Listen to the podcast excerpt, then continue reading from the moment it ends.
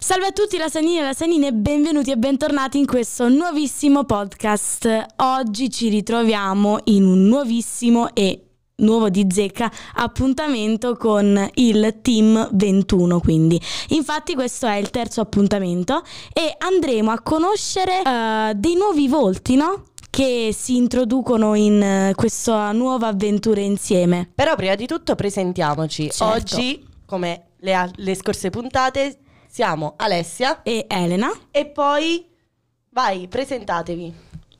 Io sono Gemma. Poi c'è Martina. E io sono Federica.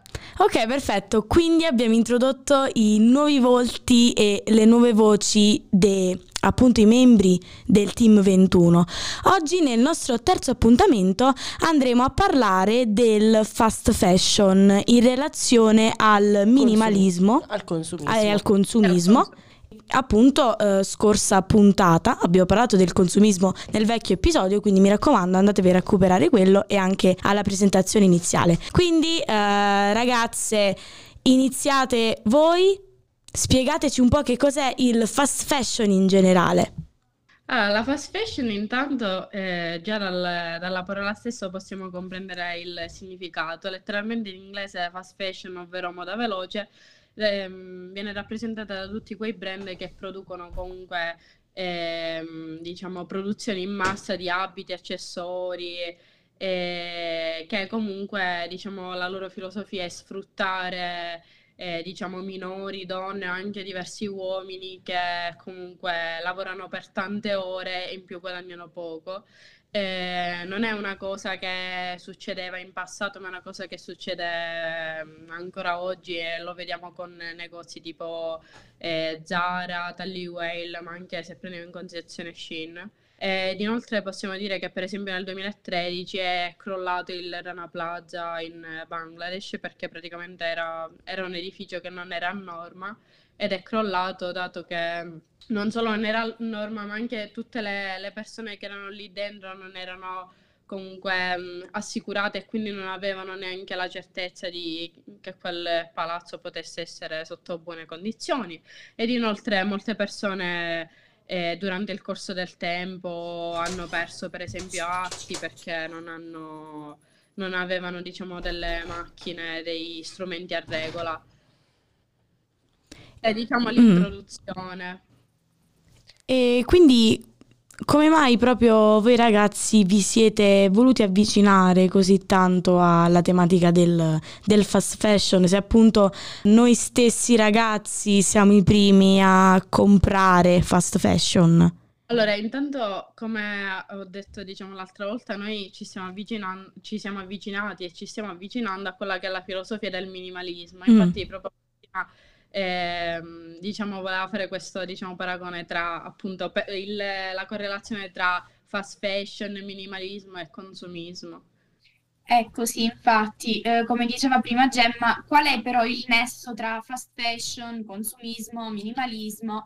Ecco, allora, diciamo che la fast fashion si basa su in tantissimi capi, quindi tantissime collezioni caratterizzati da un prezzo particolarmente basso. Eh, diciamo che eh, questo però va in contrasto con la, la nostra teoria, quindi quella, eh, con quella nostra filosofia, anzi, Sul che è quella del minimalismo. minimalismo.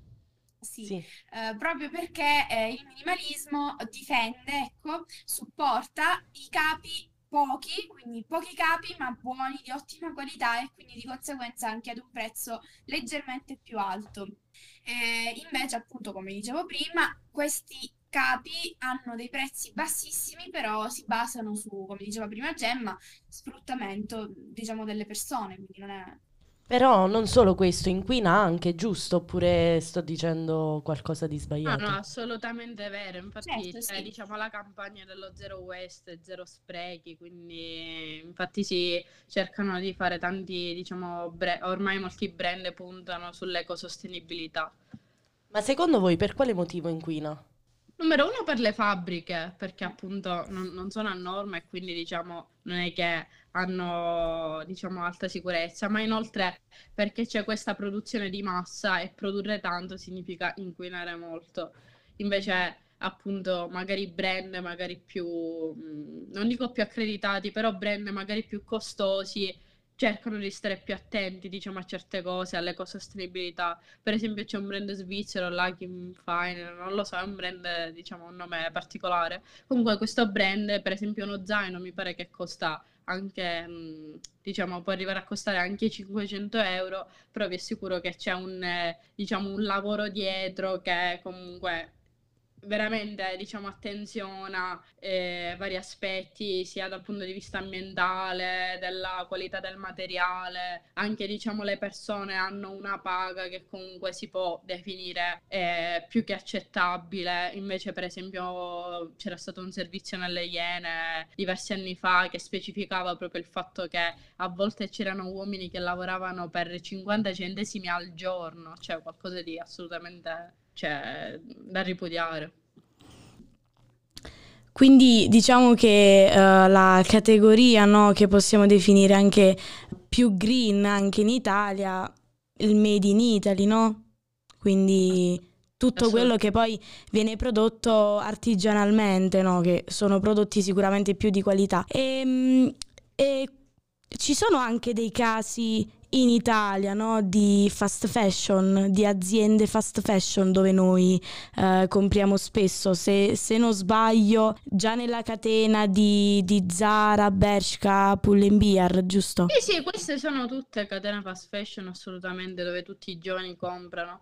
Però appunto qualcosa che i giovani non sanno è che già per esempio in Sicilia eh, cioè i primi siciliani non lo sanno, ci sono due donne catanesi che hanno fondato, mi pare circa sei anni fa, eh, un brand che praticamente è basato sia sull'ecosostenibilità, in generale praticamente i vestiti sono fatti con eh, la scorza di arancia anche di eh, di limone. Addirittura. E, prati- e, e, praticamente si trova il, si crea il tessuto e poi il, non è che ovviamente viene, viene arancione o viene gialla, poi viene bianca e poi eh, tramite il colorante, coloranti che comunque sono pure naturali e diciamo a norma, per avere diciamo questo brand è sostenibile ma obiettivamente è un po' caro, però ovviamente diciamo c'è molta manodopera in questo caso, è molto artigianale perché non tutti riescono a fare questo lavoro, però comunque già è un inizio, prima non esistevano queste cose. Quindi utilizzano proprio la, cioè sbucciano,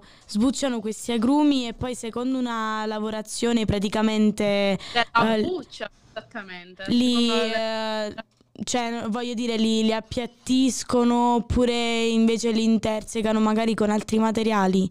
Una, ci sono diverse tecniche, c'è chi utilizza mm, diciamo dei, dei, macchinari proprio appositi per fare questa cosa perché viene molto difficile a mano, però appunto di solito è una cosa più che si fa con queste macchine. E ehm, quindi comunque ci auguriamo anzi che uh, un giorno magari se andiamo, se andassimo a Catania, Catania, di poter anche conoscere queste due donne catanesi. catanesi di conoscere appunto queste donne catanesi perché credo che ce ne siano a bizzeffe, no? Uh, soprattutto nelle, anche nelle, sì, sì, questa paesi... linea infatti si chiama Orange Fiber, non so Orange Fiber. Allora l'andremo a cercare, mi raccomando, la Sannini andatela a cercare anche voi. Anche perché in Italia, soprattutto sto dicendo nei, uh, nei, paesi marittimi, come ad esempio Amalfi, oppure in Puglia, oppure anche in Sicilia, come la Sardegna, ci sono un sacco di questi negozietti praticamente anche dove uh, si mh, mm, fa l'uncinetto, degli abiti, dei capi, anche tipici, per poi non parlare anche della, della produzione di souvenir con le conchiglie e molti altri materiali quindi è veramente un mondo molto molto vasto. E um, Francesca, invece tu ci vuoi dire un po' magari uh, France- ah, Federica. Eh, Federica. Scusate, scusate, ho letto male il nome, perdonatemi. Perdonatemi. E tu invece Federica ci vuoi dire quali sono dei, dei brand ecosostenibili eh, grazie ai quali noi possiamo insomma acquistare in Italia? Allora, eh, Martina diciamo che mi aveva un po' ecco, anticipata parlando del minimalismo. Infatti può essere una scelta anche eco- ecosostenibile eh, comprare appunto lo stretto necessario. Mm, sì. Quindi non esagerare con lo shopping, diciamo. Eh, anche comprare, eh, diciamo, di second hand, quindi appunto di seconda mano nei mercatini dell'usato. Eh, sia una scelta ecologica perché si dà anche un, diciamo, una nuova vita a dei capi. Sì. Eh, ovviamente. E poi eh, abbiamo anche il fatto di eh, magari comprare in dei brand che ovviamente sono più costosi, come diceva Gemma, eh, però appunto rispettano e non sfruttano i lavoratori. Ecco, comprare magari di meno, ecco, però sarebbe una soluzione. Però almeno il giusto. Sì. Esatto. Quindi magari ovviamente suppongo che ogni fine settimana quando potete andate al mercatino di paese a comprare tutto quello che, che potete praticamente. Sì, sì. Allora, io personalmente preferisco comprare meno spesso, ma di qualità, però ovviamente sono scelte soggettive. Anche per esempio nei mercatini dell'usato, non dico magari qua in Sicilia, però per esempio vedendo diciamo alcuni content creator, per esempio a Genova, ci sono proprio anche diciamo a Mm. Roma, ma anche Sì, sì. lontano, ci sono mercatini dell'usato che hanno comunque prodotti di ottime marche, però comunque costano meno proprio perché sono di seconda mano. Sì, sì, infatti molti influencer, diciamo, li vediamo andare a Porta Portesa, ad Sì, sì, esempio, esatto. che è un mercatino dell'usato in cui si ha veramente eh, di tutto, ecco. Ma anche ad esempio qui nel- nelle vicinanze del nostro territorio c'è il mercatino di Poggioreale A Napoli. a Napoli dove veramente c'è di tutto, ma come anche eh, i mercatini di, di paese. Eh, L'unica cosa, vi dovete stare attenti alle borse, ai Ecco, le portafogli borse, e soprattutto portafogli. ai venditori ambulanti di ehm, calzini. Perché, Ecco perché vi possono ragazzi, ci siamo passati. Ci eh, siamo ci siamo passati, andati. Però sì. queste sono, sono esperienze formative comunque. Esatto. Però ehm, purtroppo c'è questa magari mh, questa diceria, no? Questa quasi fobia delle persone di praticamente non voler andare ai mercatini dell'usato, che poi quelle sono preferenze, di non voler andare ai mercatini dell'usato perché magari si pensa che quel prodotto non sia più di qualità dopo che sia stato usato dopo più volte praticamente. Sì, ma che poi in realtà no, li vediamo questi content creator, che ci sono veramente eh, bravi, eh, ma proprio di alto... ah, Alto rango comunque. Sì, esatto, sì.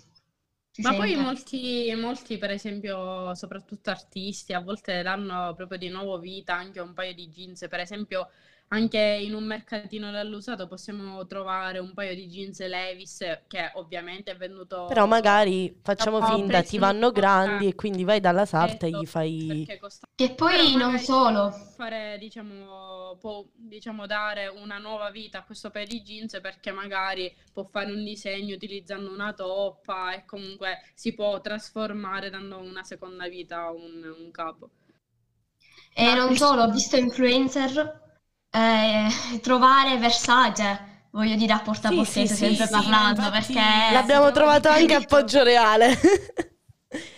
eh, Sì. quindi Sì, sì. farsi miti, diciamo. Qua diciamo c'è, le chiamano eh, nel, cioè nel nostro mercato le chiamano proprio pezze I- vecchie. i pezze vecchie. I pezze vecchie.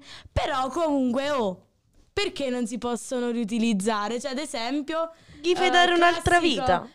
Dare un'altra vita alle cose? Sì. Le classiche maglie che non ti metti più le facciamo diventare delle pezze vecchie.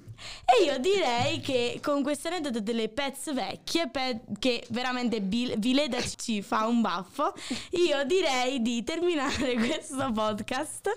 Come terminiamo Eh, sempre. Certo, quindi mi raccomando, Alessia, attenta, aspetta con quel dito, seguite tutti i nostri appuntamenti, mi raccomando, eh, ascoltate anche il prossimo che uscirà e anche quelli precedenti e io direi di terminare il nostro podcast così. Aspetta prima. Da Alessia. Elena, Buonasera.